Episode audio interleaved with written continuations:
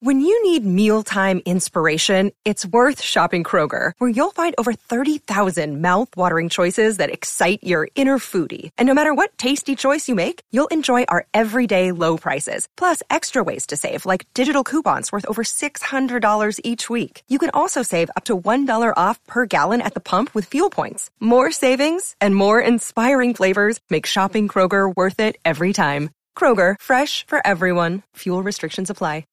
With the Lucky Land slots, you can get lucky just about anywhere. This is your captain speaking. Uh, we've got clear runway and the weather's fine, but we're just going to circle up here a while and uh, get lucky. No, no, nothing like that. It's just these cash prizes add up quick. So I suggest you sit back, keep your tray table upright, and start getting lucky.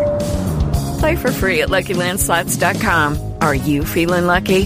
No purchase necessary. Void where prohibited by law. 18 plus terms and conditions apply. See website for details. With Lucky Land slots, you can get lucky just about anywhere. Dearly beloved, we are gathered here today to. Has anyone seen the bride and groom? Sorry, sorry, we're here. We were getting lucky in the limo and we lost track of time. No, Lucky Land Casino, with cash prizes that add up quicker than a guest registry. In that case, I pronounce you lucky.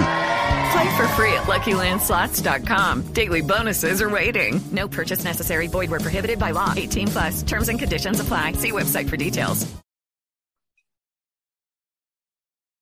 Hello and welcome to the latest episode of the Brighton Rock Podcast, the podcast about the beautiful club within the beautiful game. With me, Russell Driver. My co-host Peter isn't with us today, but I will be joined um, with uh, one of our lovely sponsors, uh, Mr. Raymond Wright, the gent, who will be uh, talking through his opinions on Caicedo and the transfer window and what he thinks of the season so far, and of course about the game at the weekend in which we got another victory, cracking one of our tough nuts, uh, Bournemouth, along the way.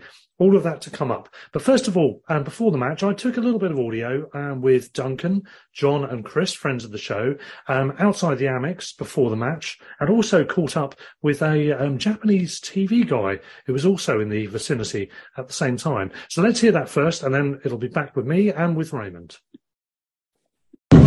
And so, we turn our attentions to the next week of football. We're outside the Amex, it's pre Bournemouth. We're not doing a match day special, this is just part of our next episode, broadcast midweek. Uh, I'm with Duncan, I'm with John, and I'm with Chris. Uh, Chris, you were at the Liverpool game last weekend, weren't you? FA Cup? No, you weren't. John wasn't. Duncan, were you there? Yes. All right, Duncan. Better start with me then. Let's start with you. What do you think of the game last week? Firstly, uh, uh, really great that you've organised the samba band for us. Yeah, by personal arrangements. Uh, it was a great game. Um, well, everyone's talked about it and dissected it, but just amazing. Yeah. Um, uh, What, what a winner. uh, incredible, incredible, incredible goal at the end. I resigned myself for the last 20 minutes thinking they were going to nick it. So the pleasure and the enjoyment was just completely Yeah. uh, went exponential at the end there when we got it. Put on hold, of course, by fucking VAR. Exactly. But then we The celebrated twice. Yes. And uh, that Just double bubble. Double bubble. And what do you Um, think about amazing. Liverpool turning into Leeds in the last 15 minutes? No, fantastic. Bless them. Bless them. They They're were the dirtiest, dirtiest team. I mean, Fabinho just he, he knew he was going to be sent off with a red card. The look on his Yeah, face when yeah. you go and you watch the old match of the day after, and then uh, and then absolutely nothing. and subsequently, all the post-match analysis, all the commentators, pundits, uh, referees Yeah. Have all said that's a straight red. And my mate Matthew the Gooner in our midweek pubcast, Yeah. which I'm sure you've already listened to. I have actually. Oh, yeah. There was a lot of background noise. Yes, there was and a I lot, think there's a theme.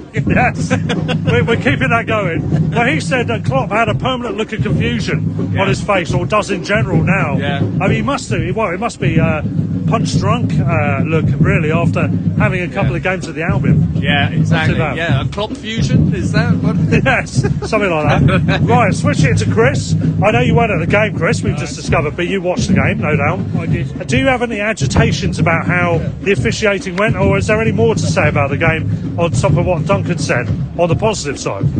I think Gilmour changed it up a bit when he came on. Yeah. I think it was, um, yeah, he definitely steadied the ship. Probably laid the platform for the winning goal.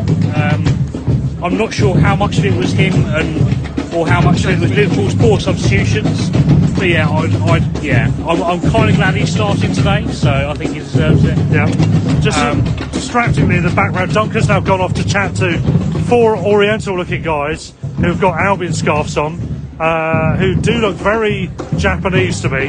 I think they are, I, I can distinguish, as my other half is, is, is, is from that area.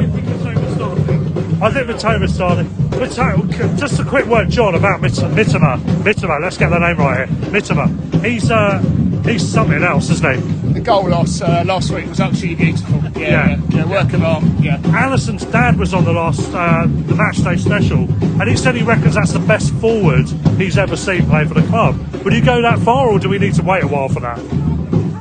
That's some accolade. Yeah, yeah. I mean, he's been watching since the 70s, early 70s got a lot more experience than I have, then, but yeah, it's, uh, I don't know. He does look amazing. I've just been speaking to those Japanese television crew. So they are Japanese, there. yeah. yeah, yeah, and they said he's he's going to be much better than he is now. That's what they just said. Who do they think they are? Roberto De Zerbi. What they're saying he's on sixty percent of his potential. yeah, yeah, exactly, exactly. Excellent. They said just wait. Yeah. Well, that's the pre-match vibe, just to get a sense of the atmosphere today. As Duncan just mentioned, there's a Japanese TV crew, all in Albion tops and scarves. I hasten to add, another lady ran randomly walking by of Oriental uh, description as well. This is this is going off the scale, isn't it? Where the hell's this all come from? And where are they getting the tickets? It, it's almost as though we've got a very popular Japanese players playing for us and scored, scoring goals for us. So it's, He's uh, going to score today, isn't he? Yeah, yeah, yeah. yeah, Oh, yeah. I'm almost certain. I'd like to see a goal for Lamptey today as well. Yeah, yeah. I think he deserves one. I think he's- Estupiñán. Yeah, So yeah, yeah. got with Bournemouth as well. Absolutely. It's Bournemouth today. Yeah. We really need to beat them. At least Howe's not in the equation. We'll see how it goes. Anyway, amidst these throbbing beats from my left, uh, we better cut this off and get some beer in. going to say. what way to describe it. Okay, one more bit from pre Bournemouth. We've just been chatting with Mignon, who is a Japanese gentleman who is with Japanese media here for the first time at the Amex Stadium as well. Welcome to Brighton. Welcome to the Amex. How have you found? Oh, it's an early experience. We're outside the ground before the game. But how have you found it? It's really amazing atmosphere here. Yeah, It's like lots of people and nice music around. yeah, quite loud music. Like, yeah, yeah. Uh, tell us where you're from, from in terms of the media and what what, what exactly your your We remit is. T- from TV Asahi. Yeah. And following the uh, Mitoma. Ah, I've- For- surprise, yeah. surprise. Yeah, you Yeah. can expect, expect. So, so the media company you're with is that is, is, is TV company? Yeah, TV yeah, company. yeah, yeah. And what are they doing in, in general? Are they uh, they got a particular plan? No, we, to we cover- will have an interview tomorrow. You have an interview with the player. Ah, excellent, brilliant. Well, good luck with that. Thank you. Thanks for joining us. We're, we're loving the interest from Japan. It's great. The more, the merrier. So, thank you. Thank you. And it's great to chat to you. Thank Cheers. you.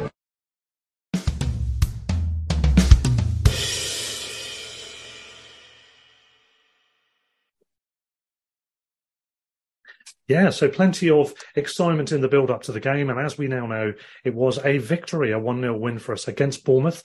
And that man, Mitoma, who the Japanese TV crew were over to cover for the weekend and who were interviewing on the Sunday, um, must have been pleased because he was the centre of attention. He got the all important winning goal with his second header, actually, as well. So we'll get on to all of that in a moment. But first of all, just to introduce my guest uh, who is on for the episode, it is, as mentioned at the intro, uh, Mr. Raymond Wright, the gent. Welcome back to the podcast, Raymond. How are you?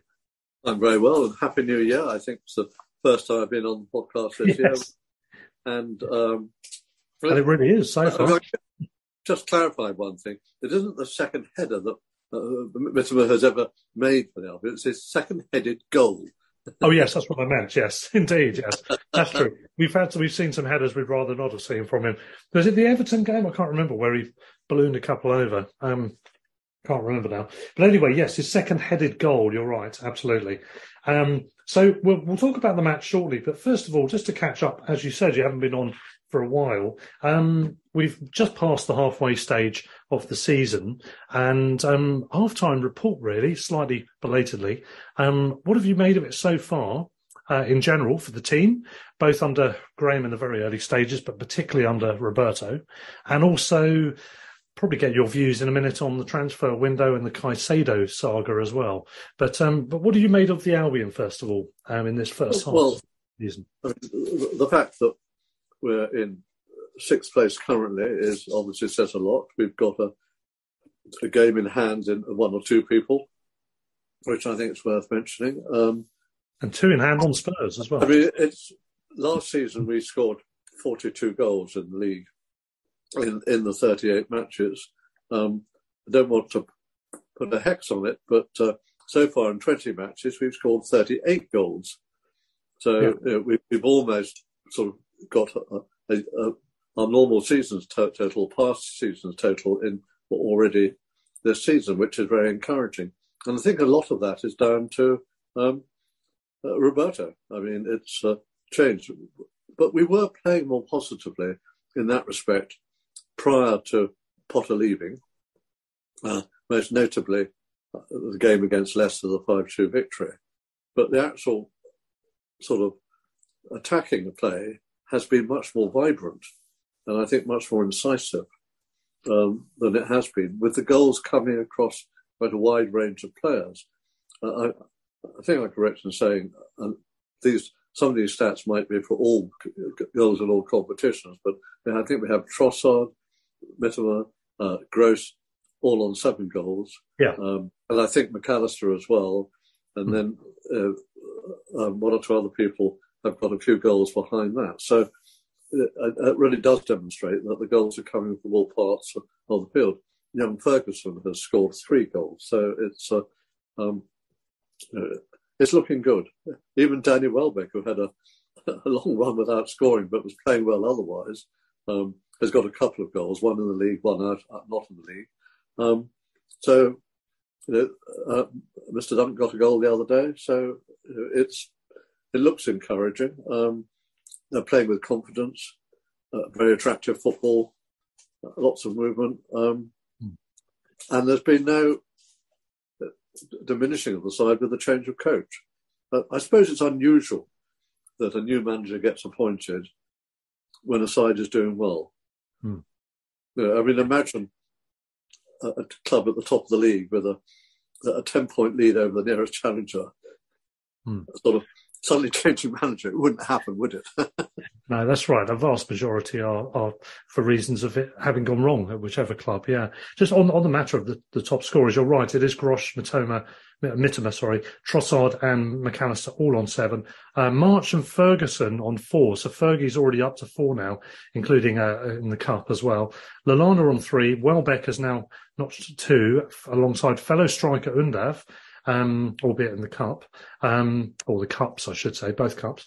Um, and then you've got Lamptey, Caicedo, Alzate uh, in the League Cup at Forest Green and Dunk are all on one. Um, so it's interesting that we had an issue with scoring in general. We had an issue with an out-and-out striker that was scoring. Even when Welbeck was playing well earlier in the season, um, he wasn't actually getting the goals, even though he was creating a lot. And we did feel that we needed to get more goals from midfield. And I mean, looking at the list, you've got Grosh who's a midfielder, Mitoma's a wide attacker, so is Trossard, Mac Allister's a midfielder, March is a wide attacker, which you could, all of which you could deem as being midfielders in one sense. Um, I mean, Salah's midfielder on fantasy football, isn't he, for example, and Rashford as well for some reason. Anyway, um, and then you've got only you, you have to go down to Ferguson uh, and Welbeck and Undav as the only three strikers, although they've got eight goals between them, so that is an improvement probably on previous times. Um, so the goals are coming from, as you said, from all over the pitch, and it's I think it's symptomatic of the, the style of football that we play, both under Graham and particularly under Roberto, an expansive develop and stretch the game and try and create the space and have runners coming in in to fill the gaps type of football. The difference being, of course, that Solly's having more impact in the final third. Mitoma's really, really stepped on and on. And although we've lost Trossard, that hasn't been a problem because we've had um, both Mittoma on form on the left and Ferguson coming in and doing well in the centre. Um, and it's it's been brilliant. Uh, it's it's superb, isn't it, to see? As you said, this is going to be a uh, barring a miracle, it's, it should be our um, our record scoring really this season in the Premier League, or at least. Um, Yeah, I mean, I, think it's worth just, just adding to that that with um, RDZ that the the movement of the players around they sort of rotate. So taking the goal we scored against Bournemouth as an example, Hmm. um, Mitoma was actually out on the left wing and, and Sarmiento was further in. And the ball comes to uh, Mitoma just outside the corner of the penalty area on the left as we're attacking. And passes the ball, moves in, and there are two or three or four passes more. But Sarmiento, in the meantime, has actually moved out to the left wing. So suddenly Sarmiento Hmm. is actually in the place uh, the Mitoma was. Hmm. Sarmiento does a very good cross, and lo and behold, nobody's picked up on Mitoma, who's actually been uh, you know, not far outside the goal area. I mean, he's been about sort of 13, 14 yards from the goal line. Hmm. Moves forward as he sees it's going to be crossed, comes in and heads and gets the goal. Yeah. And by that rotating movement, it's difficult for the players to continually mark the player. They've got to be marking the space. And if they lose track of what's happening in the space, one or two of Ferguson's goals have been a little bit the same, that people have lost him, in inverted commas, when he's been in the penalty area, hmm. either through lack of movement or moving away from the obvious place before coming back. Yeah. And I, I think that was, and even, I mean, Undav, I mean, people may have read of the fact that Undav missed about three chances in about two and a half seconds in the match. to be fair, I mean, he, he created the whole chance, the chance himself initially. Um, he was standing quite still when the goalkeeper was clearing the ball and obviously just to pick up on them and hit it straight at Undab, who intercepts it, goes forward, um, has a shot, shot blocked, has another shot, good save, has a third shot. But actually, it was caused by the movement or the non-movement in that instance uh, to do it. Um, uh, uh, unlike most of our things when we ma- made chances, two of them were on target. The, the third was almost on target. It hit the post. Yes. Uh, Yeah. At least he was, he, he was working the goalkeeper, as it were. So Hmm. often when we get a chance, those sort of chances, the sort of easy chances for expect to score from, we bloat it over the ball or past the post or this, that, and the other. So, so e- even in a scenario that was disappointing, there were a lot of positives. Yes, that's right. Yeah, it's still a work in progress. Roberto De Zerbi said that uh, we're we're about sixty percent of our potential, in his opinion.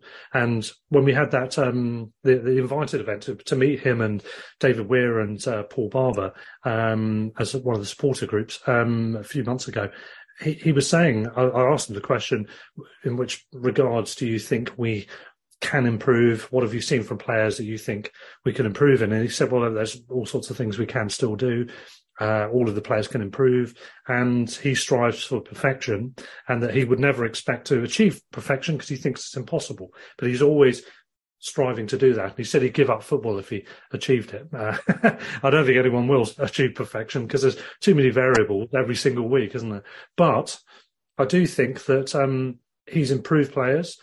I think he's made us more expansive and he's made us more uh, swashbuckling, I think. Uh, underused expression in football. Haven't heard that for a while. Uh, yeah, more of a swashbuckling team. We're, we're brave on the ball. We've got balls, as he likes to, to call it. And he's improved in certain individuals, such as Solly March, to the great advantage of the club overall. And I'm delighted with the way it's gone. I mean, I'm sure you are as well. Um, but the notion that we're only on 60%, or, or that was, that was two, three weeks ago he said it, I assume he means we're still around the same now.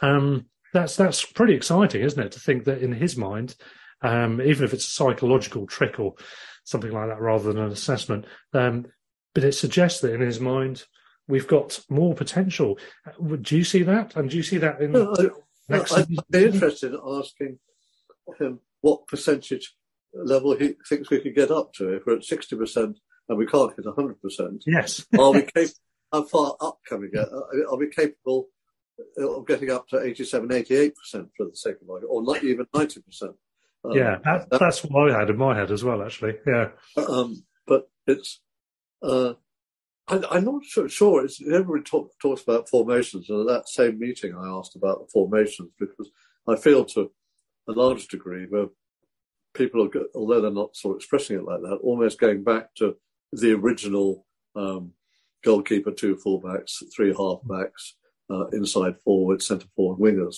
sort of type, sort of W type formation up front. Um, and but looking at it more closely with uh, Roberto, I actually, although normally it's a back four, I think the reality is it's a back two.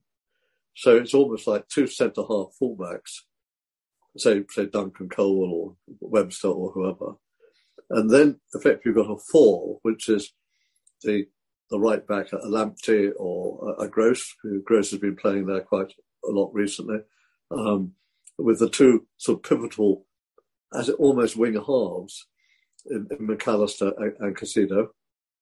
And then you've got Estupiñán as the other sort of uh, sort of wide player out there. Um, and then you've got your inside forward and sort of almost a know, withdrawn centre forward, or advanced centre half, if I could put it that way, um, in the number ten role, and and and but the two inside forwards either side of him, which at the moment are March and, and Mitoma, with Lallana when he's fit. In the number, I mean, when he's fit, um, which seems to be on an occasional basis. Um, and then you've got your traditional centre forward. He seems to favour now, um, whether it be Ferguson or Undav or perhaps Welbeck. Interesting that Welbeck's been playing in the number 10 role though recently. Yes, it, yes, it is. It's uh, it, it is interesting. I think we we are playing it in that sense, aren't we? So there's the overlaps and there's the overrunning, and as you said earlier about the, the interchangeability of people arriving in different bits of the pitch, also is really hard to mark. I've always been a fan of that in a fluid attacking system when you've got the players and the enthusiasm and the the tempo and the belief to do it it works really well. And um, with the, Bournemouth were a very difficult team to break down. I think we've we've cracked a couple of nuts, as I said there, which we've not been able to before. Teams sitting deep against us, we've we've tended to have problems with that. And looking through the season so far, obviously you look at uh, games such as Newcastle, where I don't think they were at their best at the time, Newcastle, and certainly not the Nottingham Forest game, where they looked a very poor side, but just well organised. And for us to not be able to break down a team that is really at the time no better than well organised isn't really good enough. Um, but we seem to have found a way to, and that obviously was a Roberto De Zerbi game as well, one of his early games. And we seem to have found a way to win in games recently. I know we didn't beat Leicester, but we had a penalty cruelly denied us, and we probably would have won that game anyway. The the Bournemouth game, we found a way to win, and in the cup against Liverpool, when it wasn't looking like we were going to get the result, we found a way to win, and and that was Mitoma as well, of course. Um, so it's encouraging, I think, that we are breaking one of our biggest issues down a bit there. We've been playing some flamboyant football, some good football, getting some goals, and we, we, we've had some good games against big sides, both with Roberto and prior to that with Graham. Um, but cracking these difficult nuts has been the difficult thing. Incidentally, we've um, now we've had we've had a four 0 against Man United, we've had a three 0 against Spurs, we've had a four one against Chelsea, a three 0 against Liverpool. Um, we've beaten four of the big six by three goals or more at some point in the last, um, well, year or so. Um, and that's quite encouraging, isn't it? Not too bad. We could do with doing that against Arsenal, but I think that might be difficult this season. Um, but anyway, yeah. Well, so I mean, well, that. I mean, we we did score two goals against them. And, yes. and, we, and we were very unlucky. I mean, it was a very, very close decision. Mm. Uh, uh, was very unlucky not to be have scored another goal. And yeah. in fact, some refs, like Dermot Gallagher, for example, felt that the goal should have been allowed. So, I mean, mm. yes, we might not have beaten them, but really the result, uh, perhaps I'm, I'm biased, um, should have been 4 3. And to score three goals against Arsenal mm. in the sort of form they're in is actually. Without our, without our best two midfielders as well. Yeah, yeah with, with a weakened team. And uh, you know, it, at the end of the day, um, you know, we did actually put the ball in during play three times the net. The fact that one was ruled out hmm. didn't. I mean, it doesn't stop the fact we actually scored, uh, got the ball where it should be. Um, the fact know, whether it's rightly or wrongly ruled out is, is a moot point. But yeah. you know, we scored in inverted yeah. good goals. So um, it means that if, if our defence had been tighter, it would have been better. But on the other hand, we had something like 68% possession, if I'm right, and Arsenal only had about 32. So they, they were scoring on sort of on breakaway um, mm. attacks, and it was just odd little small errors. Yeah, I mean that, that was interesting because we didn't have our, our key midfielders there, and Arsenal play a possession-based football and did win the game. You would imagine they would have had more possession in that match. It's interesting, isn't it? And I think one of the Liverpool games we thought we felt like they had more possession and turned out we did. Um, yeah, it's interesting. What I was going to say, um, let's steer it towards Bournemouth. Um, uh, one of one of the uh, well, two things to mention. First of all, we were missing both of those midfielders again. I think this is only the second time this season, so that's where we've also cracked another nut because we've. Um, I know we we got the goal after Caicedo came on, but we didn't have um, both of them on until very late and in the game there. Um, so uh, sorry, well, um, no, we didn't have Mac Allister at all. Sorry, because he wasn't in in there. So we had none of them at the start, and we only had Caicedo on for about half an hour, and we still got. And no Lallana, no Ferguson. Well, um, yes, exactly, and and we're missing other people that we might have wanted to use, like Webster as well, uh, from the starting lineup. But yeah, with that weakened starting lineup and that issue with breaking down low blocks, we still managed to get the result. Um, we had the, the central midfield. Well, the, the, full lineup was Sanchez in goal. We had Veltman back in, Dunk and Estupiñán for the the main defenders, with Lamptey as as the wing back on the right, and and Mitoma playing uh, on the uh, left side. Um, and then we had Gross and Gilmour as the centre midfield partnership with March and Undav further forward, and then Welbeck. Um, difficult to say exactly what formation. I think it was. And Undav. Undav. Undav, yeah. Um, so Gilmour, now you, you have Scottish heritage, Raymond. Um, Billy Gilmour, I mean, Jurgen Klopp at the beginning of last season when he was on loan at Norwich described Gilmour as possibly the best and most exciting Scottish talent for 50 years, which is basically alluding back to the Dalglish type of era, um, which is some accolade. Um, this is based on what he'd seen of him, obviously playing for Chelsea. Didn't have a great season actually on loan at Norwich because I think it was a bit of a dysfunctional setup there, really, and he was a bit of a scapegoat for the fans. But he's not really had many chances because of those really good central midfielders that we've got, the double pivot of Mac Allister and Caicedo. Um, it's only his second start of the season in the league, and he, he's um, he did okay, didn't he? I think he did well when he came on against Liverpool in the cup match. I think him and the formation helped us get a better grip on midfield in that match. And then he's, he's rewarded with the start uh, in this game, knowing that we were going to miss our, our main two guys. Um, how did you feel he did, and how how do you think he's settling in now, uh, halfway through this season? Well, I, I, think you're right to point out the difficulty he has with Mac Allister and Caicedo um, ahead of him um, in the double pivot, partly mm. because they work so well together, um, partly because they are quite powerful in the tackle and uh, uh, good at winning the ball. And he's a different type of player. But you know, we are talking about two players of, who are probably world class.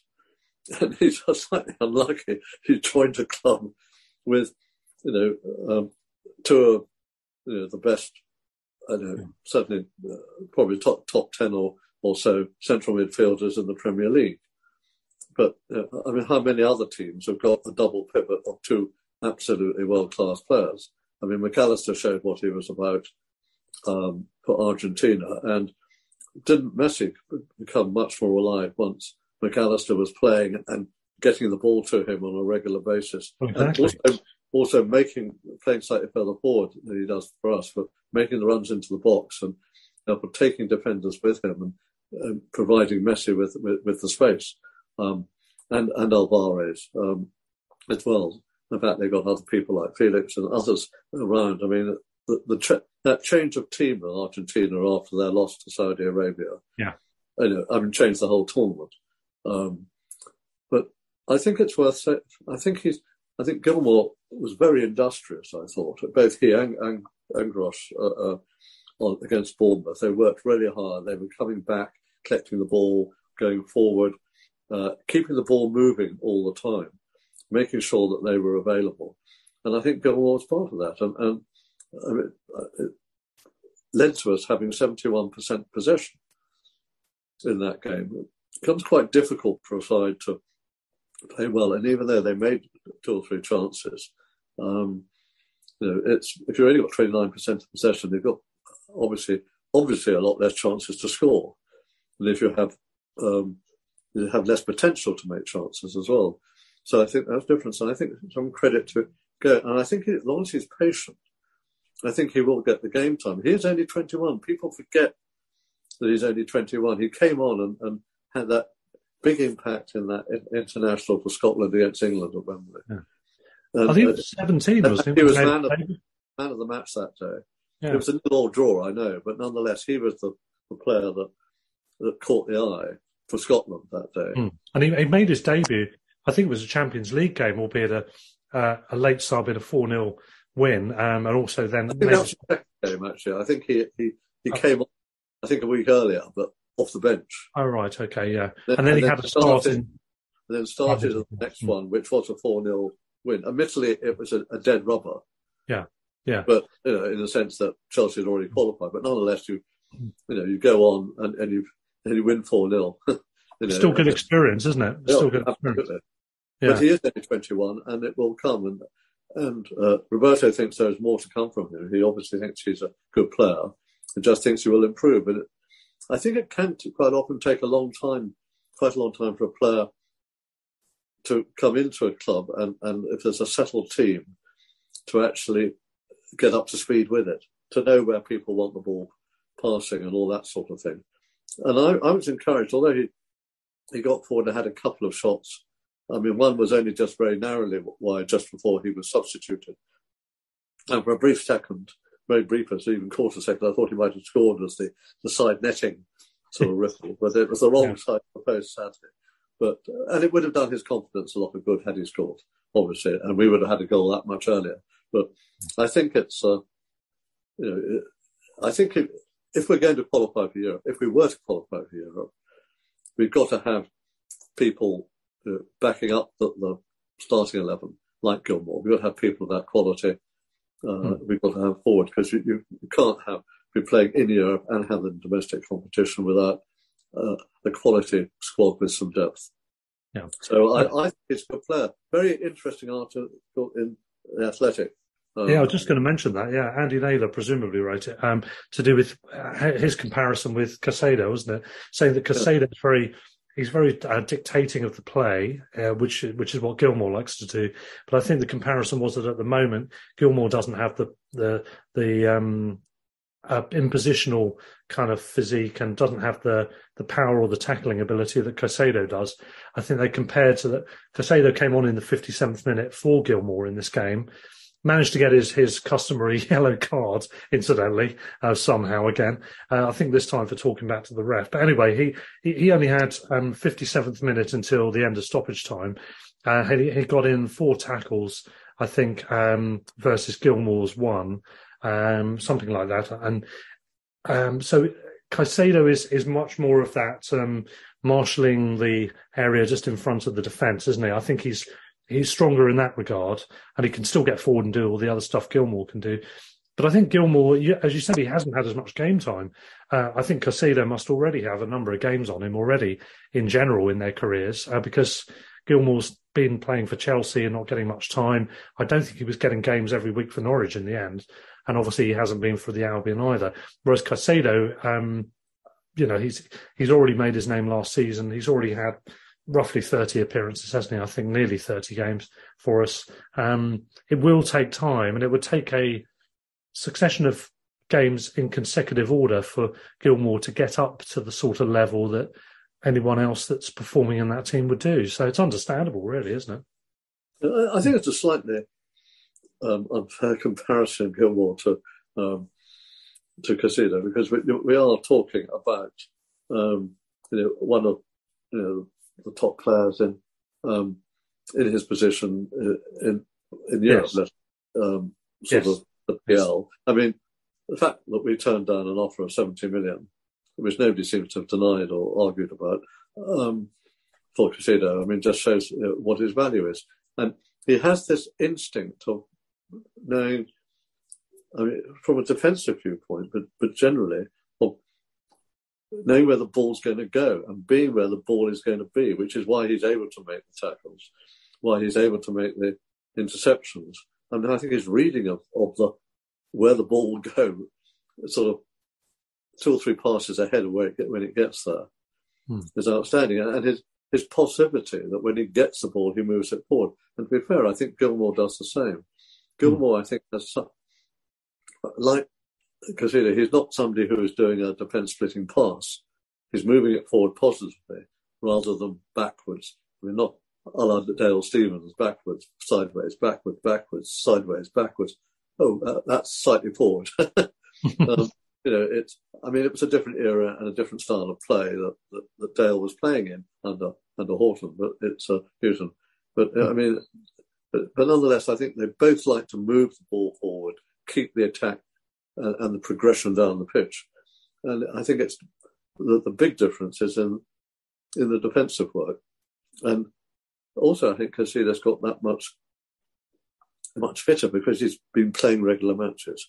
I mean, I think he's a very good athlete, but and I think but and I think Gilmour uh, hasn't yet got up to the sharpness to be able to do the tackles or, or read or, or read it as much. I mean, if you're only playing, getting a few minutes here and there, you know, it's it's difficult to. Yeah. I think really settle into a team and, and you know. Hmm. Well, I mean, somebody like like Roche on, on Saturday for all his hard work, and and he did some good passes, but he wasn't making some of the um, really sort of defence beating passes that he can do. Hmm. Yeah, and I think there's yeah we weren't at our best. I don't I don't think we we still weren't at our best. I, I thought that um, well um, the the other yellow cards were Dunk and Veltman by the way. I think Veltman's someone that's probably struggled a little bit under De Zerbi. He hasn't really quite shone, and he's been in and out the team a bit, which doesn't help. Um, what I, I, did find was it was interesting. He kept him on for the match, even though he had that booking. Um, De Zerbi did make five changes, which he's often want to do. Um, we mentioned Caicedo coming on for Gilmour on 57 minutes. That was paired up with Sarmiento coming on for Welbeck. So we changed the formation a little bit. So Welbeck was uh, was coming off. Sarmiento was playing either in that replacement number 10 position, or as you said, drifting out and creating spaces and doing different things. Uh, there was another pair of subs on 75 minutes, which is Enciso coming on for Undav and Buonanotte making his debut only two or three weeks after he had a serious looking injury after falling badly from high up in the air and in- injuring his neck, it seemed. Um, he came on for Lamptey and played as um, as that advanced right sided um, player for the Albion. And then the later sub was Webster coming on just to shore things up just after the goal, I think it was, for March on 89 minutes. Um, so, firstly, thumbs up to Buonanotte making his debut. And he was involved in the build up play, wasn't he, to the goal? Not not immediately um, directly before it, but he, he, he spread the ball across um, from right to left. The ball ended up out on the left hand side. And as you said, Sarmiento found himself over there after receiving a pass, I think, from Mitoma and got back into uh, uh, got the ball back into the box for Mitoma to head it. Um, not really much to see of Buonanotte, but I'm delighted to see him come in so soon. Also, by the way, I'm delighted to see your pronunciation of um, Mitoma. So many people get it wrong, and fair enough. And I think uh, Mitoma is an accepted term he's probably happy enough with. But uh, I'm impressed, Raymond. Very good work. Um, um, what I was going to say was I, I was relatively impressed with elements of Bournemouth as well they're they're organised. They had a level, but they, they were quite potent on the attack, weren't they? They were quite dangerous. There, there was one guy in particular. I'm trying to think of his name. Um, sort of left wing back almost, who was very quick down the left. Oh yeah, um, can't remember. He, he, he, stretched us quite a lot. Something like it's a name like Sanchez, but it wasn't Sanchez, but it was that sort of thing. Um, was it Zamora? Was he playing left wing back? Zamora. That's it. Yeah. yeah. yeah. Sorry, I hmm. know it's not nothing like Sanchez, but you know what I mean. You've got that Spanish sounding. Yeah. but I thought, I mean, he was. I mean, watching him from the side when, when he was playing the far side away from where I was sitting, is just sheer pace. Yeah. I mean, uh, um, know, Mr. Usain Bolt would have had difficulty in the first 30 metres I don't think Bolt would have, from a standing start, I don't think Bolt would have been, would have got past him in 30 metres. Mm. he might have longer because Bolt's lot longer legs would come into play. But mm. I hmm. thought this guy has really serious pace and he was, um, he, he, was exposing us. And, and fortunately, um, you know, we were in control of the game by the time we took Lamptey off. One of the reasons I think, you know, Lamptey was important was we needed somebody of pace on the on, on the right flank there to to help combat that. But notwithstanding that, he, you know, the, most of their best moves came down that flank. Yeah, and, and I, he was the person causing the problem. Yeah, I think I think if we look at relegation, we probably you would probably have to include predicting. I would say probably possibly Bournemouth, maybe Leeds, who sacked, um, of, of course, um, Jesse Marsch. Uh, by the way, since our last podcast, he's been sacked after their uh, miserable defeat at Nottingham Forest, who uh, looks quite a poor side again. I think Forest might end up with enough to survive. If they do, I think Leeds uh, and I think Bournemouth and Southampton might be in some trouble here. We'll see how that pans out. We'll, we'll talk about that another time. But I think Bournemouth at least have the look of a team that might have something on the counter, which I didn't feel the same about with Nottingham Forest, which was a similar game earlier in the season. Um, so, I mean, that's something to say for them. What I was also impressed with was how they managed to only get one yellow card to our three, which was for Smith. Um, they certainly should have had at least one more. And the referee, who apparently was Michael Oliver, but clearly wasn't, it was Craig Pawson. And there was a, ch- I don't know why there was a change, but there was a change of referee for the for the match. Pawson was dreadful in this game. Lots of um, niggly type fouls were given the wrong way. Uh, I think um, the benefit of the doubt wasn't given at the right time. I think the flow wasn't given at the right time and was held up at the wrong time. And what I most got at with was at one point when Bournemouth were still holding on for the nil-nil, and the ball had gone out of play on the far side, as I look at it, the near side, as you look at it in the east, and um, it was oh. the ball was dead. It was blatantly kicked away. away. Yeah, as a completely separate action. Free kick. And, and he should have been booked there. Absolutely. Yeah, it's a completely separate action. There's no ambiguity about did it bounce off him or did he kick it away. He definitely kicked it away. And we always get penalised for that or less. How come their guy it was, more or less, it was more or less right in front of me. And he got hold of the ball, he stopped yeah. the uh, getting it, and then he put it down. He kicked it away. I mean, it was, yeah. I mean, uh, so premeditated and obvious. Um, yeah, I mean, it's a good job Peter's not on this podcast, or we'd have 10 minutes of ranting on this one because uh, it, uh, it's infuriating and it's so inconsistent uh, in terms of the rules being applied. And it's so nonsensical. It's such a clear cut one. No one would ever have any issue with that. Bournemouth knew what they were doing. They would have happily taken the yellow, just in the same way that uh, Fabinho would have happily taken a red against uh, against us in the cup. You know, there's certain offences that the player knows what they've done and they're expecting their medicine, and we don't seem to be able to administer it. Um, oh, sorry, I say we, the, the referees in our games. I mean, um, why doesn't but why doesn't the linesman in that instance? Um, you know, sort of wave his flag or something to say, I think you should be doing something here, ref. I'm not, I'm not talking about the bar official, I'm talking about the guy on the thing. You just do it and, and you say what it is and you just say, you know, indicate yellow card, you yeah. know, taking the ball away. Because if the ref's got his back to it, he doesn't necessarily see it happening. Uh, but the, the, the, linesman on that side had to have seen it happening. Yeah, and therefore, exactly. I think he's been, it's the linesman's been derelict and, and ought to bring it to the attention of the ref. Um, yeah. But if I can go back on something, is I think that um, Roberto has actually somehow instilled greater fitness in the squad. Mm. And and one of the ways he's doing that is he's not doing it every game, but he's he is using sort of four or five subs. So he's trying to, uh, and people like Welbeck, he knows can't play a full 90 minutes. He's making sure he comes off. Lallana the same. He's trying to keep some freshness there.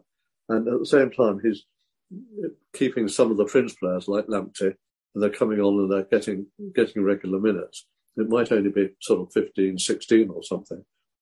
And it's helping maintain the squad's sharpness as well. Hmm. But if you are going to have all this rotation on the pitch, you're going to have, and, and you're effectively playing a back two, which makes you vulnerable, which means you've got to have players who can get back if there is a quick break. And I think you know, a, a, a better quality team than Bournemouth attack wise. And I think we could have been exposed several times on Saturday. Fortunately, they hadn't got the people to actually really make it count. Yeah, yeah, uh, exactly. Um, final word from me on, well, a couple of words from me on the Bournemouth game. It was it was amazing how suddenly all that they had something like seven players went down pretending to have cramp. Sorry, with with cramp. Did I say pretending? So my my my mistake. Um, magically, they all seemed to be fine and, and a lot fitter as soon as we they went a goal down. I just wanted to drop that into conversation, um, just as a dig really at Bournemouth. I'm glad that at least for once a time wasting side has, has got what they they they deserve by doing that in the end, which is losing to the team trying to play football. Um, it's a shame that wasn't the case with Villa, but anyway. But there's that. But what what I wanted to ask you just very finally to wrap off part one, um, man of the match. It was given to Mitoma by in in stadium. BBC gives it as Mitoma as well. Um, I wasn't quite sure. I mean, he got the, the match winner, of course. It puts him up there, but would you have given it to him? Because I wasn't convinced on that. I mean, I mean, personally, I wouldn't. I, there were other people I thought who played well. I think, um, uh, I mean, Dunk marshalled the defence well. Uh, hmm. Estepin, uh, Estepin, I'm not quite sure how pronounce it. Yeah. Hmm. Estepinian, but actually, I think they say seems to be Espunian almost. Uh, they seem to lose part of it uh, towards the end. Um, I mean, he he played well, and he has been playing well, hasn't he? I mean, um, you know, he's got five assists so far in all competitions this season. Yeah, I mean, done very um, well. Just needs a goal now, doesn't he? But yeah, yeah he's, really. He's, I mean, it's. Uh, I mean, if one looks back on Cucurella, Cucurella only got two in the whole season, and he's got five mm. halfway through the season. Yeah. Um, admittedly, you know, at least I think two of those have been in the cup, but you know, he's got them he really gets at dangerous ball. I thought. I, think Gilmour did. Gilmour did quite well, and I, yeah. strangely I, Dunk. I think, I think, for me, maybe Dunk, I, even though we weren't really on the back I foot. Grosh was the other Sorry, I thought Grosh was the other player. Yeah, yeah. I mean, he's he got reasonably well rated on some of the sites I've seen, but he was nowhere near the top of it, which is interesting because I thought he he played well. I thought Dunk played well, and as I said, it wasn't the sort of game where we're on the back foot, but and yet he seemed to stand out. Um, it's a hard one to choose. Actually, I'm going to have to give further reflection on that one. I think. um, but anyway, that that's going to wrap up part one. Well, actually, in terms of impact, yeah. the two players who have had impact when they came off the bench were we Caicedo, obviously. I mean, he had impact, and uh, that clearly helped. Uh, Sarmiento, because we were looking, and, and Sarmiento, hmm. and Sarmiento, you know, it was uh, his assist. You know, without the assist, we wouldn't have scored the goal. So, you know, um, I, I, think he had a lot of impact. Sarmiento when he came on, he's got very quick feet, um, yep. and we haven't really, you know, had a chance to see a lot of him. Uh, he suffered with that injury last season, which was a pity and I think that's held back some of his development. Yeah. Um, yeah, he's. I think he's a star in the making. It's gonna. It's gentle introduction, really. I suppose because of the injury, he hit the ground running almost amazingly well, didn't he? But for a very short period, a couple of sub appearances in the beginning of the West Ham game before he picked the injury up, and it's been a long road to recovery. But he's. It's more of a, a gradual reintegration, isn't it? I think he's getting plenty of time off the bench and obviously a couple of starts in cups and things. Um, it's going to take time, but I, I, think he's a great talent. And um, along with the others, I think uh, what, the Ecuadorians, particularly amongst them, are all are all great. Um, really exciting times ahead. Even if we do have um, a, an issue with hanging on to two or three of our stars in the summer. Um, well, Raymond, in part two, we'll break for part one now. In part two, we'll talk about um, the transfer window a little bit and uh, your thoughts on that. Your thoughts on Caicedo and his stance and what he what he did and also any other news and other bits you wanted to mention. And I think we should mention Manchester City because there's oh, been a, quite a big bit of news about them. Yeah, Manchester City. Well, uh, Manchester closing down the football club, isn't it? on which note? yes, on that on that note, we'll have a break.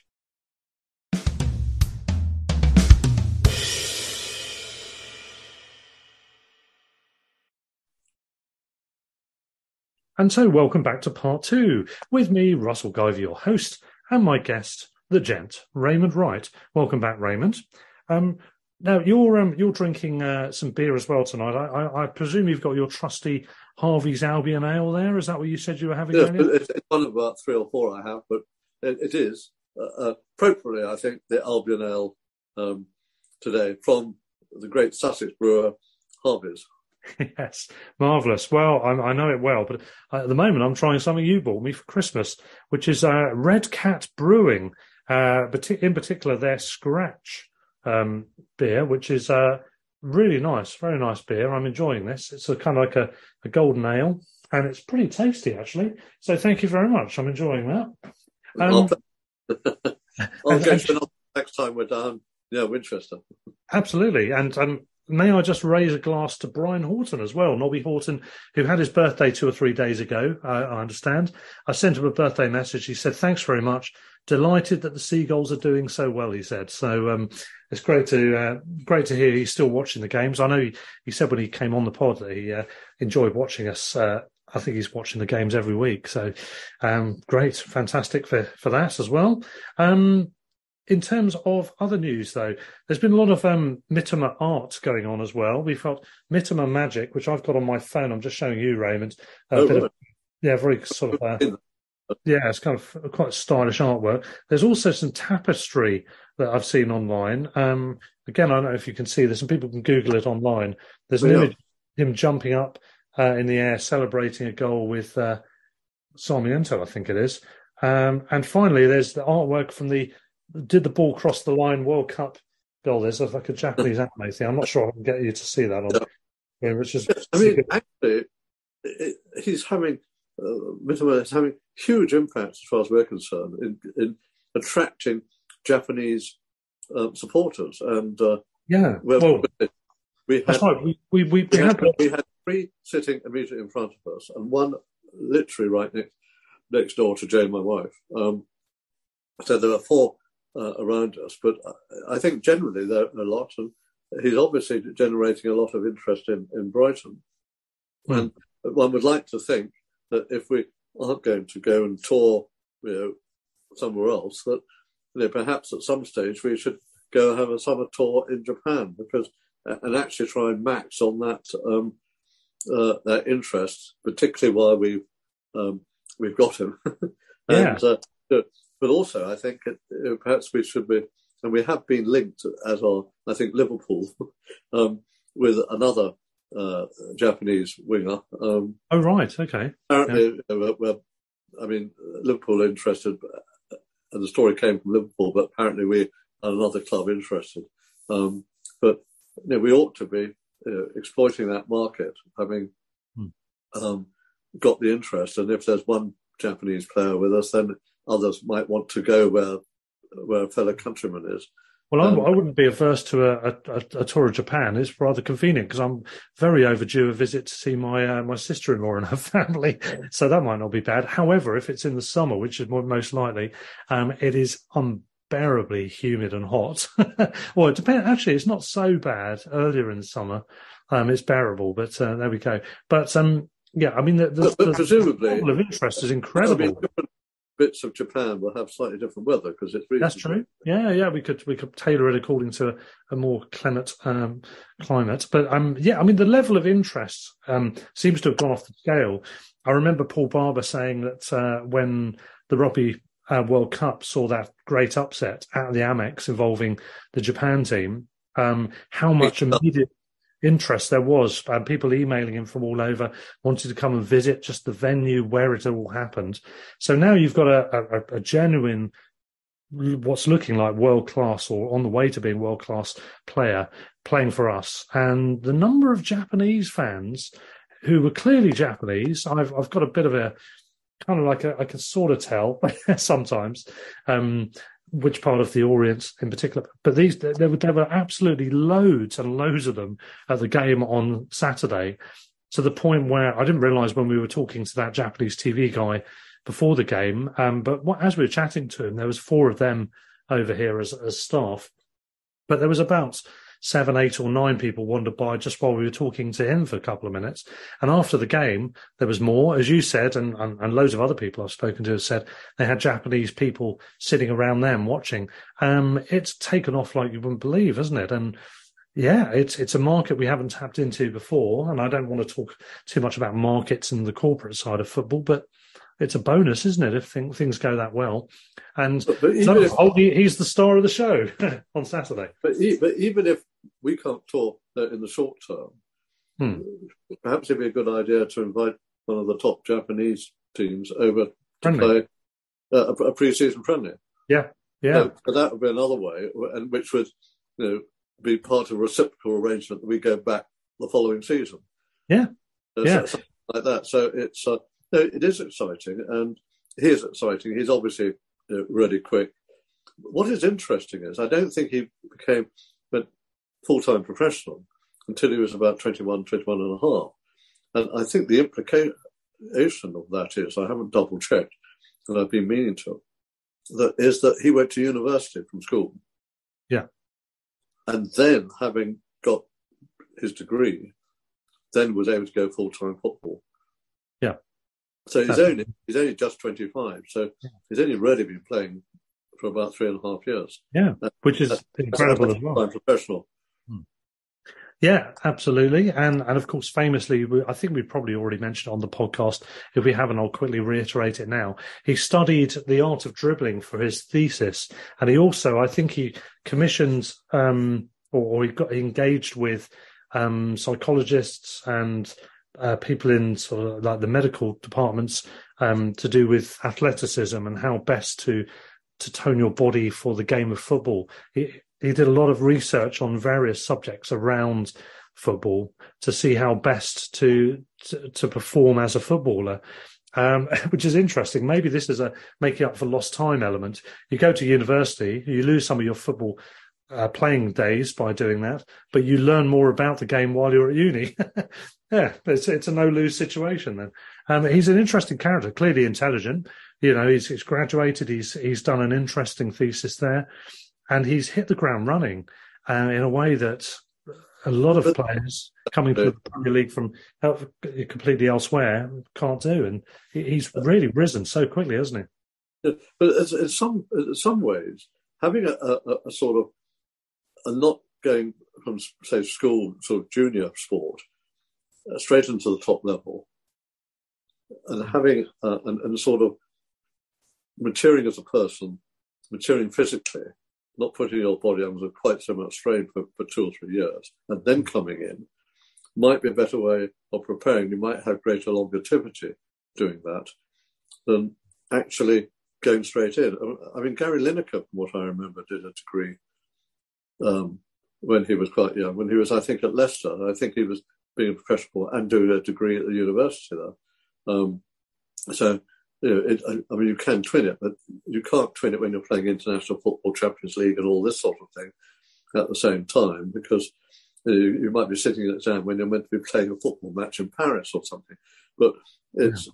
but uh, in the early part of your career, it might be possible hmm. if, if you're a very disciplined person, um, and therefore c- coming at it in, in, in a, from a different stance, uh, with, uh, having where you're you've thought about the game and then uh, you, have kept your physical physicality.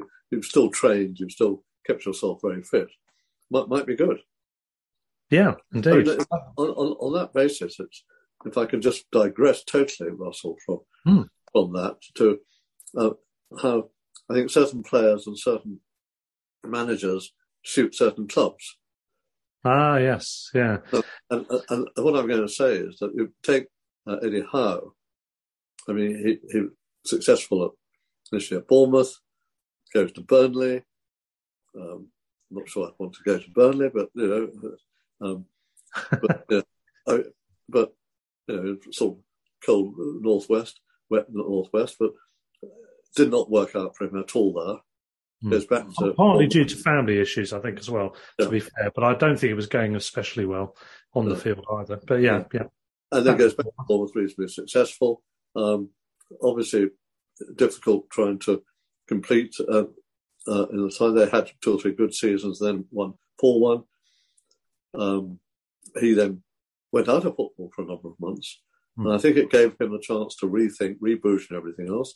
And he seems to be doing a fantastic job at Newcastle, and uh, who he seems to shoot.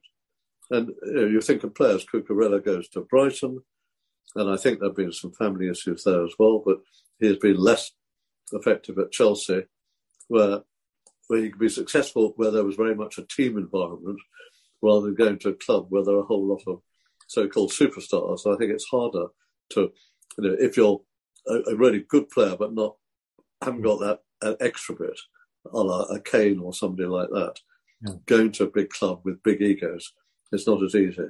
Yeah, looking and, at uh, um, was going to say, looking at some managers, and you said how, how, certain managers suit certain clubs and not others, and probably it's true of players as well. But having having looked through the EFL and keeping a close eye on that through all the all the recent years, there's so many managers that fit into that category. Probably the most obvious would be Nathan Jones, who did really well at Luton, went to Stoke and it was a disaster, quite frankly. Went back to Luton and it was, despite some animosity from some of the fans who didn't like him having abandoned them in the first place, he he was accepted back in and he did exceptionally well on a very low budget and proportional to the rest of the teams in the championship, uh, pushing really hard and and then he's moved to Southampton. And okay, that's a big ask. You know, no experience in the Premier League, a team on a downer, already struggling. Not the easiest of tasks, and it may still work out for him. Who knows? But there's a lot of fans that didn't want him, and there's certainly plenty more that don't want him now. Um, but there's loads of examples of that, isn't there? And as you said, Eddie Howe has just uh, has gone from strength to strength, and I think, yeah, they've signed two, three, or four high-profile players there, but they haven't gone totally mad. Um, they've spent a lot less than Nottingham Forest have, really, um, and yet they've they've I think excelled themselves really. And much as begrudges me to say, because I don't want to see a Saudi-funded Newcastle doing well, and they are doing well. And in fact, they are our, our, target team for the Champions League, aren't they, Raymond? They're they're they're first in line for for us to try and catch, aren't they? Now, in terms of they're, they're basically they're fourth in the table they're the team to catch now. United have overtaken them. Um, I doubt we'll catch them, but um, you know, it's they've done very well. Interesting subject. Well, I mean, Howe I think has had the chance to look at the game, decide how it should be played, looked at the the squad. I mean, he probably had a view on all those squads when that job came up. He, he looked at it and said, "Yes, I can. I think there are people who can defend. I can get a good type defence. If I can get a good defensive midfielder, which he did, he got a very good one yeah. interesting to see how they do while he's out injured. Um, yeah. They just plug the plug the gaps, don't they? They pick the right players that they needed urgently. What what he has done, he he's made much better players out of Almiron, Longstaff, who I, I wasn't sure was up to the job, to be honest with you, um, and um, one or two others. I'm trying to think who. Obviously, um, Callum Wilson. It was a matter of injuries. Always. So the, the, guy they spent a lot of money on, um, who he's moved away from being a striker, um, oh well, yes, uh, Joel Joelinton as well. Yeah, yeah and also also on top of that, um, he's um, he's managed to keep the quality of Burn going. I wasn't sure Burn would manage to perform as well anywhere else as he was doing under Potter. I thought it was one of those things where Potter was just the perfect fusion with him and the club, and it was going to work out so much better than he would have he would have liked it to to have been the same at Newcastle. I wasn't sure it would be, but to be fair, he seems to be doing fine, doesn't he, Dan Burn? And and by all accounts, a lovely guy. So good luck to him. Um, some friends of the show have met him in a pub in Newcastle. Actually, when they went up to one of the games, he just strolled into Brewdog and um, and just saw they were Brighton fans and chatted to them. Had a really nice chat for 10, 15 minutes. Got some photos and went on his way. Um, so good luck to him, a nice guy, but um, not to Newcastle overall though. um, well, I don't think in fact it was a boyhood club. Everybody was quite happy yeah. that yeah, that's on there, and I think it was a, a Brighton. The fee we got, I thought, was a fair fee for him, about about four times what we paid for him. Um, so that was reasonable, and it gave him a chance to, to live his boyhood dream. And I think uh, everybody was satisfied. Newcastle and their fans are clearly satisfied. Um, yeah. So all, mm. all, all good for that. But I, I think it's um, sometimes just taking a break from a game and being able to relook at it, and to, uh, yeah. which is what happened with Hull. I mean, we're talking about managers and ups and downs. I mean, someone like David Moyes, you know, I mean, very successful at Everton, goes to Manchester United, succeeding Alex Ferguson. Not an easy thing. And. Manchester United seem to have this problem where they have a very successful manager, Busby, and then they get and then they have real problems trying to replace him. Eventually, uh, get Ferguson, who wasn't doing that well, and then suddenly, just not long before he might have been fired, hmm. suddenly starts hitting a form.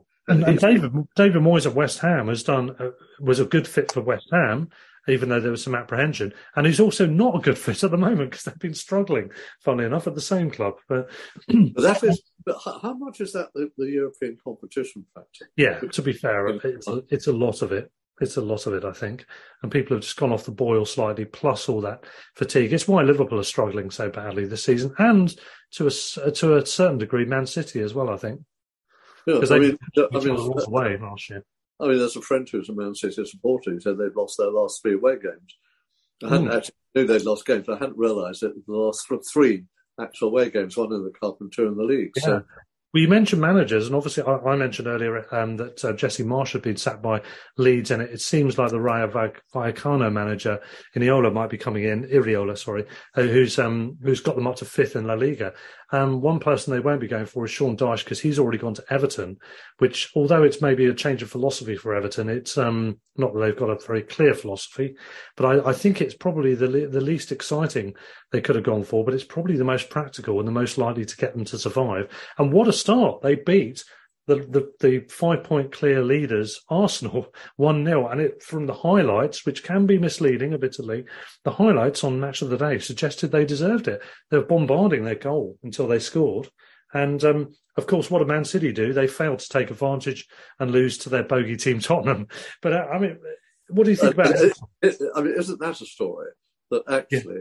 Arsenal have a favour done by their arch rivals Tottenham. I know. it's a sweet, I think, for for Spurs fans, that one, wasn't it? yeah, I mean, yeah. well, also from Arsenal, you know, they, they wouldn't want Tottenham the win, but they are going to win. They want them to beat their nearest people in the table. So yeah, exactly. I mean, yeah, Arsenal would, would rather Spurs missed out on the Champions League, and in fact, talking about us slightly half jokingly, if we're trying to catch the the Newcastles, we're trying to catch the Spurses as well, and that was a bit annoying from our point of view because it's feasible we could overtake Spurs this season. Um, so I'd rather, in one sense, that they would have lost to City, would have made the title race a bit closer as well, I suppose. Um, Unfortunately, in football, you can't have both teams in the one game losing. It's a great shame. You can't have yes, yeah, yeah, know, uh, which is what would been the perfect result. You know, yeah. Tottenham losing, Man City losing. But anyway, um, but moving on to sort of um, players and things, and some of the Brighton players. Some, of I mean, Ben White has done well since his last Arsenal. Dan Burn has done well. Um, it'd be interesting to see how Trossard has done. Bissouma doesn't look in the Tottenham setup, the player he was at, at Brighton. I mean, I've seen him play, and I've seen quite a lot of the things that he was doing at Brighton happening, but not. But he doesn't seem to be getting the regular starts. Um, so, you know, one Cucurella I've already mentioned, which I think have been his family issues. Um, I just think for certain players, psychologically, going to a, a big six club, just however much that they might dream of it, mm. just isn't right. I, I don't know how you test a player's mentality for uh, mm. a big six, so you fit into a big six club. And, and you take some coming the other way, somebody like Lamptey was probably not really going to get a run at Chelsea in the right back position, given the uh, that time strength that they had there. Obviously, James for you know, for one. Um, but then you know, he came down to us and, until his injury was you know, really lighting up the Premier League, and he's only just now getting back, beginning to get back to close to his attacking um, sort of highlights, I suppose, if that's the right word. But it, he's, he's get, just getting that, that verve back, but he's hmm. still not quite at that same pace mm. that he had. But uh, you know, I think he's I think he's benefiting under Roberto. And March, of course, is is the person who's really been set free by Roberto. I mean, he's almost a different player. Yeah, and that might make the difference in us getting into Europe. We have gone back up to sixth. We did go down to seventh after Fulham drew with Chelsea on Friday night, which was probably the best result for us because it, it, although it meant Fulham going temporarily ahead, it meant if we get a result against Bournemouth, if we go back ahead of them. So we are we gained two points on both of those sides, and we've also gained points on Liverpool, who are still below us. I think they're now f- uh, four or five points behind us. Um, they lost 3 0 to Wolves. I, I, don't mind them losing because we want to gain ground on Liverpool, but 3 0 kind of takes the edge off Arwood a bit, doesn't it? um, yeah, but um, in other, very quickly though, Raymond, just just steering things away from that because we've only got a few more minutes we want to wrap up in, don't we? Um, any other news from the weekend? I was going to say if you've got anything, throw it in. But I wanted to get your opinion on very quickly on the transfer window, whether you felt we did well enough with it. Um, we got four players in, some of whom are developmental signings. obviously this this guy Ayari looks like a, a talent. He might be integrated in the first team in the second half of this season. Buonanotte, we've we've seen who who was tied up actually before the window and then just formalised as soon as it opened. Um, he he's already come on and made his debut as a late sub, as we mentioned. Um, so I, am pretty pleased with what we signed. But you, are you disappointed with what we haven't signed? Um, and what's your take on Caicedo? Well, the around that. Why don't we start with the Caicedo? I, I, I mean, there was a part of me would have been quite pleased if uh, if Arsenal come back with an 80 million and we sold him for 80 million, if only because selling a player for 80 million would have been you know, something I would have never have dreamt of. And yeah. I've been going to watch. I, I didn't dream of turning down 70s. really, yeah, that's, but, a, that's, incredible but, in its own right. But yes, but, I get your point. But I've been first went to watch in early 1958, so that's a yeah, that's sort of 60 years ago, um, or more than. And um, you know, to actually be selling, even having players of that sort of caliber, I think he'll go in the summer. Uh, I, I, mean, that's my, my reading. I think everybody accepts that. I think the club accept that. That's the impression one gets. Uh, Roberto did say, you know, the best thing for all of us is that you know, he stays for the end of the season, till the end of the season, and then changing at the end of the season, you know, that's a different matter. He wants to change club. So Roberto, before the, the, Arsenal bids came in, uh, and it was about the time the Chelsea bid came in, did sort of um, give the green light to yeah, you can go, you can go in the summer. Hmm. In spite of that, uh, you know, but Brighton saying he is not for sale now, quite definitely. Arsenal still progress, which uh, putting in one offer, I could understand. The second offer didn't seem to make sense given that we were saying he's not for sale. Yeah, um, the Arsenal fans I know were getting irritated with the fact they wasted time on what was clearly a dead duck deal. Um, yeah, other people it caused damage, if anything, to the relationship. But other people have quoted sort of pundits and ex-players have sort of said, "But we should have accepted the Arsenal." But what, what, what, what was the what was the should be about it? You know, yeah they assume that clubs like Brighton, presumably Bournemouth, Southampton, or ought to sell to the big six, purely because they're the big six. I mean, what a conceit. I mean, if that is the attitude of the clubs, the big six clubs, then they should start with minus 20 points. And we'll get on to Man City a little bit on this subject in a moment. Yeah, but, but on, no club has a divine right to anything. there's no. no great thing about the Premier League is that no club has a divine right to be in the Premier League and no, it's not always um, the same clubs. You do get a, a Leicester suddenly coming up and winning, or a Derby, or a Notts Forest going back and, and past um, in content, or an Ipswich. Uh, so all of these things have happened. You know, an unfashionable club comes up and is, is successful for a short period of time. Yeah. And that's the great joy of it. And it very rarely happens in any other league. I mean, it's Barcelona, Real Madrid, Atletico Madrid, you know, but yeah. there's not really going to be anybody outside of those two or three. It might happen once in a while. Well, Italy is a little bit more thing because you have the two, two Milans, you've got Juventus, and, and uh, used to days gone by, Torino were a force, Napoli have, have been yeah. successful, Roma, etc. There are a few. Um, in Germany, again, it's only two or three clubs, but most leagues you go through and it's the same three or four clubs mm. at most. The Premier League, God knows who can win it. No, that's it. It's it's it's an ongoing challenge, really. And but yeah, as you said, I'll, I'll, I do not see why everyone's very entitled, including the pundits, seem to be quite entitled about what they think we should do. What we need to do is what we keep doing, which is the right thing. We keep doing the right thing in terms of transfer policy. We're not going to get everything right, but we certainly were right not to sell him in this window. And I think that the fans have taken quite a bit of heed in the notion that the, the, the agent was behind that social media tweet to try and engineer or to preempt the move. I think he's. Um, I think he's. He said that he. Yeah, he said. He said he he helped. He helped um, script the message. Well, he wrote the message, didn't he? Basically, and um, well, that's been uh, near out. There's, uh, well, there's one guy at um, I think it's called um, um, I can't remember what they're called now, something football, football divisional or something, aren't they? Um, yeah, whoever the guy is that's working them, it, it, it, it was a poorly, poorly managed scenario. I think the fans have largely forgiven that particular act because the reception, both when he was warming up as a substitute on a couple of occasions and when he came on the pitch against Bournemouth in that game, uh, were very favourable, very warm, very loud in their appreciation of him. I think he was a bit not quite knowing how to take it. He wasn't sure if he should applaud or, you know, or how how warmly he should receive the warm welcome or not. He might have felt a bit awkward, perhaps, but um, it was it was a really good reception for him, and I hope that he and we can just get on with the business at hand until the summer, where I I agree with you, he will get sold. Um, what I'm hoping is that um, it will be an amicable and and also a very good price, but an amicable deal, whoever it, it is in the end. But, uh, people are gradually learning what we're about, aren't they? And I think the other good thing was that Paul Barber in the programme did actually ask people to give him a good reception.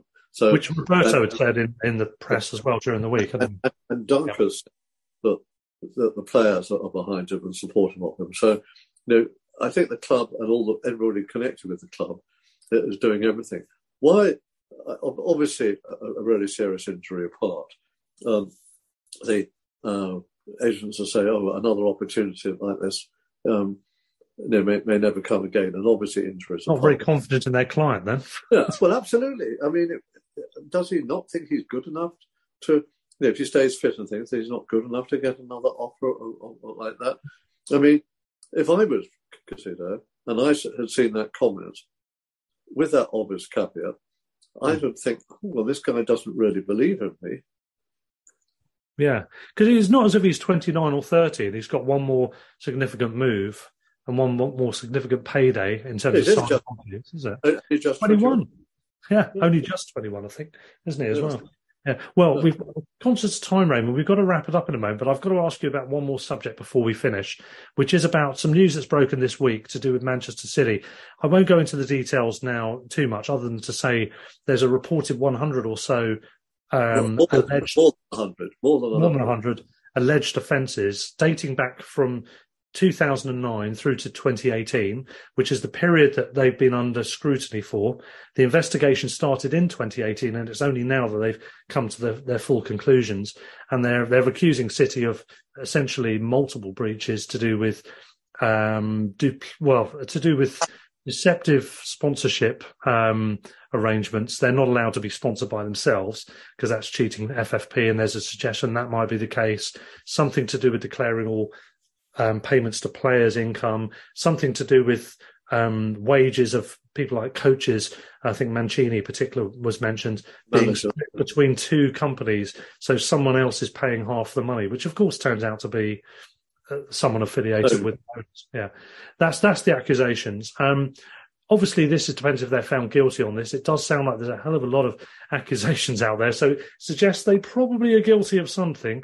Um, Raymond, you're famous for your what we call your Raymondisms, which are your ultra harsh, well, not harsh, ultra. Um, ultra strict um, punishments, um, simple, effective, straight to the point. What have you got in mind for this one? If they well, should be found I guilty? Mean, I mean, first of all, the good thing is that part of the things on the UEFA um, thing, uh, some of the evidence that the PL have been able to look at uh, had been time barred, but for the UEFA one. So the UEFA one, we're only looking at about four years. Yeah, they've got a remit. Um, they've got a um, statute where, limitation, haven't they? Which is five yeah, years, whereas I mean, the Premier League don't.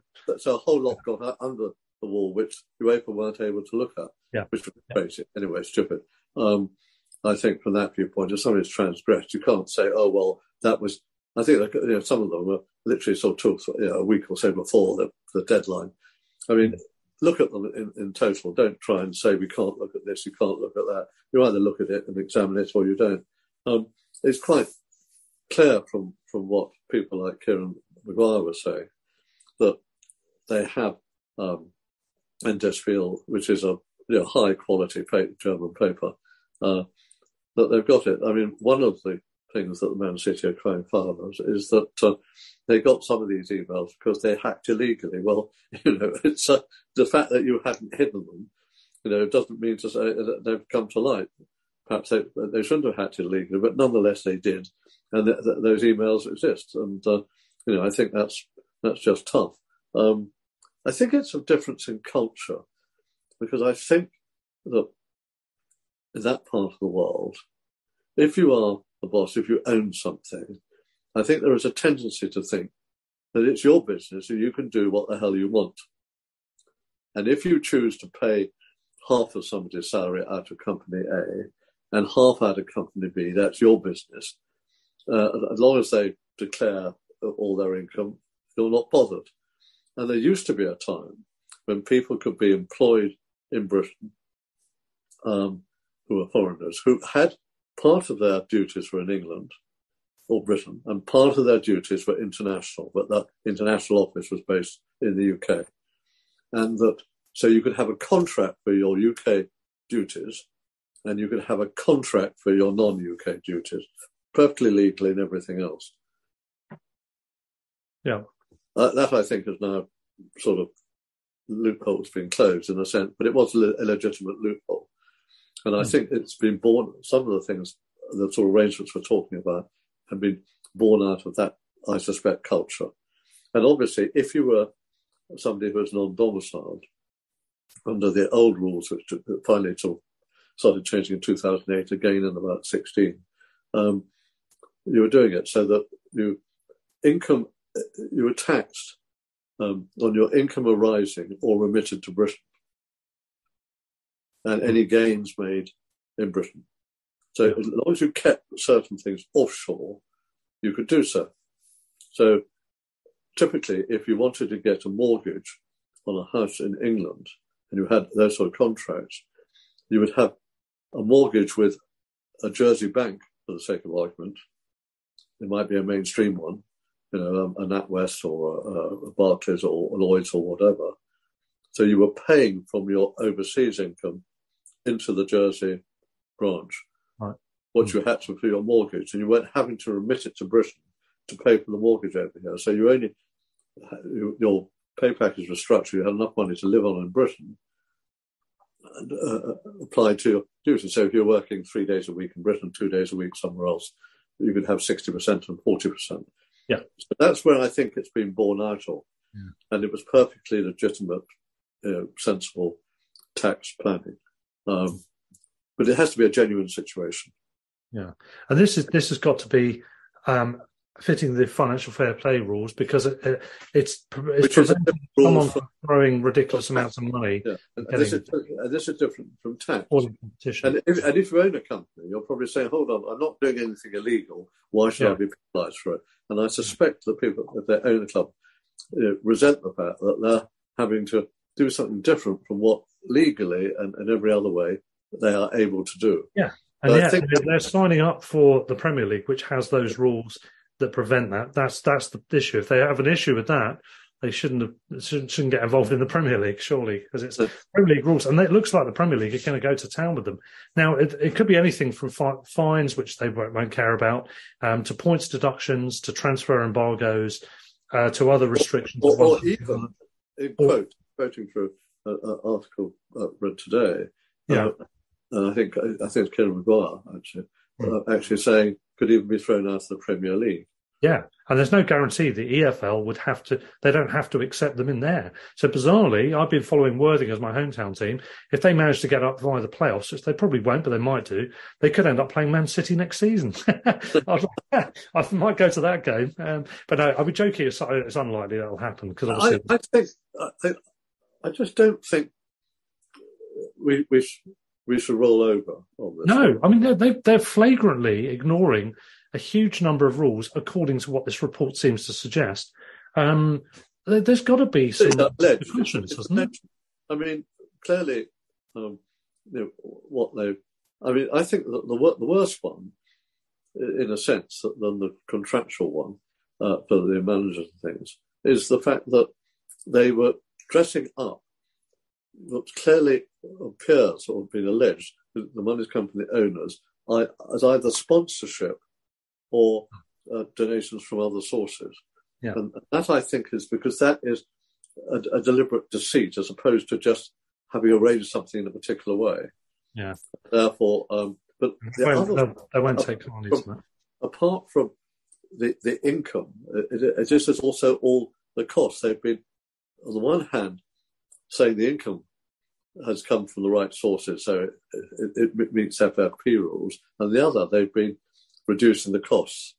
And the combination of those two things enabled them to do it. And what what was being said in the in the article was that um, how much of this you know, is going to, as the fingers going to be, is everybody in the PL starting to point fingers at everybody else? If it starts at Manchester City, is Manchester City going to then point at, at uh, Manchester United, who then point at Liverpool, who then point at Tottenham, who then point at Chelsea, who then, well, Chelsea, and they all point at Chelsea.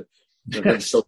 I'm thinking uh, of Chelsea at the moment. so that, Yeah. uh, I mean, it then Yeah. becomes silly. So you, you end up with a sort of situation where Arsenal get fined uh, or deducted 30 points, Man City get dedu- deducted 50 points, um, and somebody who's only actually got 30 points in the whole season, because of all the deductions, ends up winning the Premier League. by default with an asterisk. Yeah. Uh, Yeah, I mean- so what- what's your Raymondism for this? Do you think they should be thrown Well, I- out the, the whole I thing? if they are um, guilty of this, it either has to, I think one of, or a combination of huge deduction of points, Yeah. uh, big fine, and transfer embargo for something like six or seven windows. Whoa.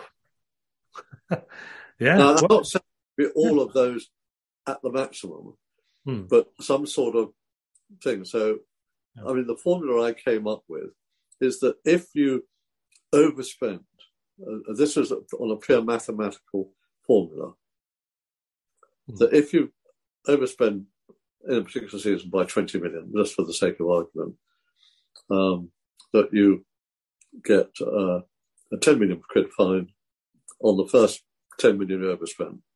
So you get a fine for on the first 10 million, and, and, and not a huge fine, one or two million, something like that, nominal. On the next 10 points, uh, sorry, the next 20 points up to 30 points, um, you lose um, point every other game. next 10 to 20 million pounds, you mean? No, so so so Lose the first ten million you pay a, a straight fine of a couple of million. So between ten million overspend and thirty million, you end up getting a, a ten point deduction. Right. For every point, every million above thirty million, you lose you lose two points. Hmm. So if you if you overspend by the hundred million that Manchester City would have done, I, I worked it out. I haven't reworked it out, but it meant that at the time we were talking with Paul Barber um, some years ago, that Manchester City, even if they won all the games in the season, would have ended up with only something like like sort of 27, 28 points and would have been relegated. yeah. But any, but they would carry forward Hmm. Any of the points that hadn't been used up in that relegation to the next season in the next league down. So they might start the next season with minus 15 points. Hmm. Yeah. Yeah. Well, I mean, it, it may, may need something as extreme as that to prevent people from doing this. Who knows? I mean, Um, uh, it does but- distort and it, it, it weakens the integrity of tournaments a bit when you start start doing points. But if people insist on breaking the rules to a flagrantly large I'm- degree, then what? I'm do just saying it, it's a, it ought Hmm. to be a, a straight mathematical formula. So there's no argument. It's not arbitrary how much that uh, thing is. It's all laid out in advance. Bingo, this is what will happen. And if that's what you've overspent by, Yeah. That's what will happen to you, whoever you are. It's on a, on a set formula, whatever the set formula is. Well, fair enough. Raymond, we're going to to leave it there. Um, interesting ideas. I mean, who knows what will happen? I'm sure I'll talk on the next podcast, which is uh, uh, we've got a preview of the Palace game, and we're also going to do a match day special for the Palace game. Uh, I'm sure further debate. I, I'm, I'm pretty sure Peter will have something to say about this as well, this Man City scenario, and and the referee on the the Bournemouth game. Um, but I'm sure gauging opinions from a number of people. I think it's going to be interesting to see, but I can't imagine there's going to be much sympathy from anyone. No, I mean, if, they- if they're innocent, fair enough. Yeah, that's fine. Yeah. Oh, yeah. If they're innocent, then fine. But and, and it's going. I believe it's a, uh, they've appointed an independent person. Uh, some, and of course, they'll have the expensive lawyers to to find No, no, any loopholes whatsoever. And somebody, um, uh, Rosen K- KC, who, Yeah. who is going to be Yeah, doing it. Um, KC, we've got to say KC now, haven't we? Yes, yes, KC. Yeah. Yeah. So he'll be doing it. So I think from that viewpoint, it's proper, and if uh, a proper independent, um, constitutory legal thing. I have to say, uh, my understanding is that because it's a domestic thing, it cannot go to so- somewhere like the Court of Arbitration for Sport. That's right. Who I actually think are possibly not fit for the purpose. well, that's a that's Well, a I- debate I for say another that, some of their decisions, like the one the original one of Man City, was I thought uh, a bit bizarre. Um, I think I might as well put it. I wasn't sure how they arrived at, but some of their other decisions on other things like like transgender and things like that, totally different sports, have not necessarily always been you know that clear and that that obvious. So um, a, a decision to have made, and you know, and there ought to be. It shouldn't. You know, I think each sport should have its own top independent panel. Yeah. And, Yeah. But final thing you asked me about about, regulators coming in for football. I mean, you Yeah. asked me about the transfer window. I was slightly disappointed in the sense that we didn't bring in more things, partly because I would have liked to have um, seen a replacement for Trossard. Hmm. And, and I would have liked to have seen another defender coming in because I think we're short of resource um, defensively. To get Matt Vi- Vienko, didn't we? But um, yeah, I think it's a shame. But yeah, yeah, there's always more we could have done, definitely. Um, but we move on, and as I said, next up is Palace. Our good old friends, and we've actually got a three o'clock kickoff on a Saturday, so it's not live on TV for a change. Um, recent times, the TV companies have picked up on the uh, the notion that this is a big rivalry. Um, but this is going to be yeah, it's going to be a Saturday kickoff. I'll be there. We'll be doing a preview and a match day special for that one. So that's coming up next. Um, do you think we might get a win, Raymond? I think it's going to be well. Full in, in local derbies like this go straight out of the window, don't they? Yeah. Yeah. As you pointed out the other day uh, on a uh, um, WhatsApp group, um, I saw a WhatsApp group that it is um, they have quite a tight pitch. Um, the Yeah. surface isn't always that great, um, and they do actually. I mean, they're, they're quite a well organised team. They do have a, a very good work ethic. So I think, and you know, obviously playing Brighton, as, as I said at the beginning, uh, is a you know they're going to be up for it. So I don't think it's going to be easy, and we're Right. still be without Ferguson, and we're still going to be uh, without Lallana. Yeah, they might be without Zaha by the sounds of it, but they then they've got players like Olise and Eze who are, who are good, so they'll have some creativity as well. Well, let's hope for the best. So, what do you think? I'm I'm I'm, I'm not. I'm going to have a think about it before I come up with my notion later on the next pod. I think- uh, I mean, I I wouldn't be too disa- I mean, if we got some form of result, I'd, I'd probably be not unhappy. I think I'd, I'd be obviously delighted with the win. Yeah. Uh, uh, not be unhappy with the result. Um, but you know, it's uh, it's a tricky one, and you know, the difficulty is when you're on a good run, you can suddenly hit a banana skin. Yeah, that's it. Well, um, Raymond, thank you very much for joining me. It's been a while since you've been on, so it's good to get you back on. Uh, thank you very much for your contribution, and um, thank you for the beer as well, which I've really enjoyed. That was the Red Cat Brewing Scratch Well, thank you, Ale. Russell. And, and also, you know, thank you. A reference to excellent Japanese meal. Uh, now we know uh, what uh, Mitoma uh, is likes eating and everything else, so we can understand why he why he flies down the wing so fast. Indeed, yeah, we had some Japanese food together on Friday. For anyone that's wondering, um, yeah, it was very good. I actually, enjoyed that. Um, so that that wraps it up. So thank you again, Raymond. And I'm going to sign out in the usual way by saying, "Stand or fall, up the Albion." Up the Albion. Sports Social Podcast Network. Judy was boring. Hello. Then Judy discovered ChumbaCasino.com. It's my little escape. Now Judy's the life of the party. Oh, baby, Mama's bringing home the bacon. Whoa, take it easy, Judy. The Chumba life is for everybody. So go to ChumbaCasino.com and play over 100 casino-style games. Join today and play for free for your chance to redeem some serious prizes. ChumbaCasino.com. No purchase necessary. Void where prohibited by law. 18 plus terms and conditions apply. See website for details.